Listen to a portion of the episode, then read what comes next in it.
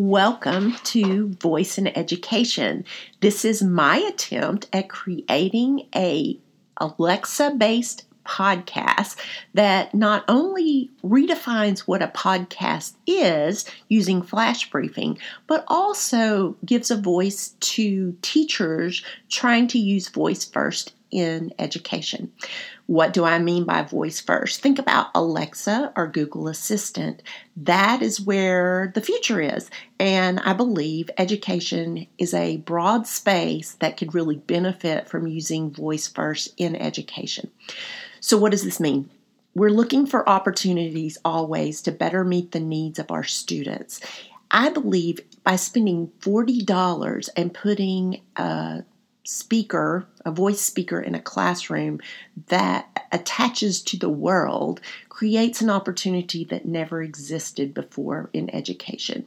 When I think about rural educators or educators in a place where they don't have a lot of devices in the classroom, a $40 voice speaker becomes that device that is much needed for global connection, for research, and just for feedback. What this podcast is about is taking that into account, but also taking student privacy into account as well. I believe it's important for us as educators, and for me specifically as a director of instructional technology and innovation, to look at technology in ways that can both benefit our students, but also to think about them in ways that I need to protect our students from the usage as well. So, that's the purpose of this podcast.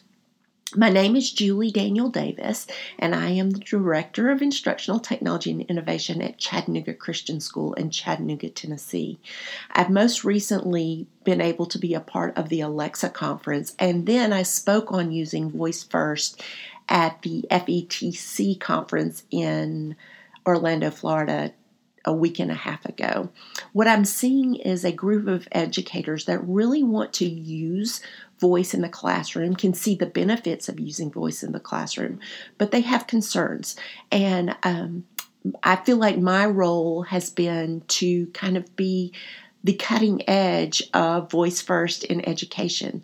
Uh, I stumbled upon this by accident because the Alexa conference actually takes place in my home city of Chattanooga, Tennessee and with that, I have been able to be a part of seeing this just kind of birth into something that I believe is going to be a huge impact on the world and specifically on education.